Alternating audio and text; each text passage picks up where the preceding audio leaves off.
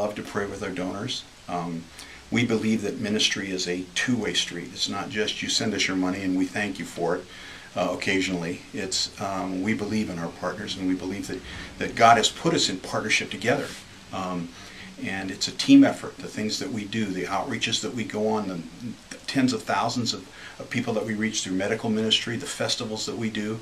Um, it's a two-way street. We believe that you're part of that, and we want to be part of your lives too. We want to pray with you.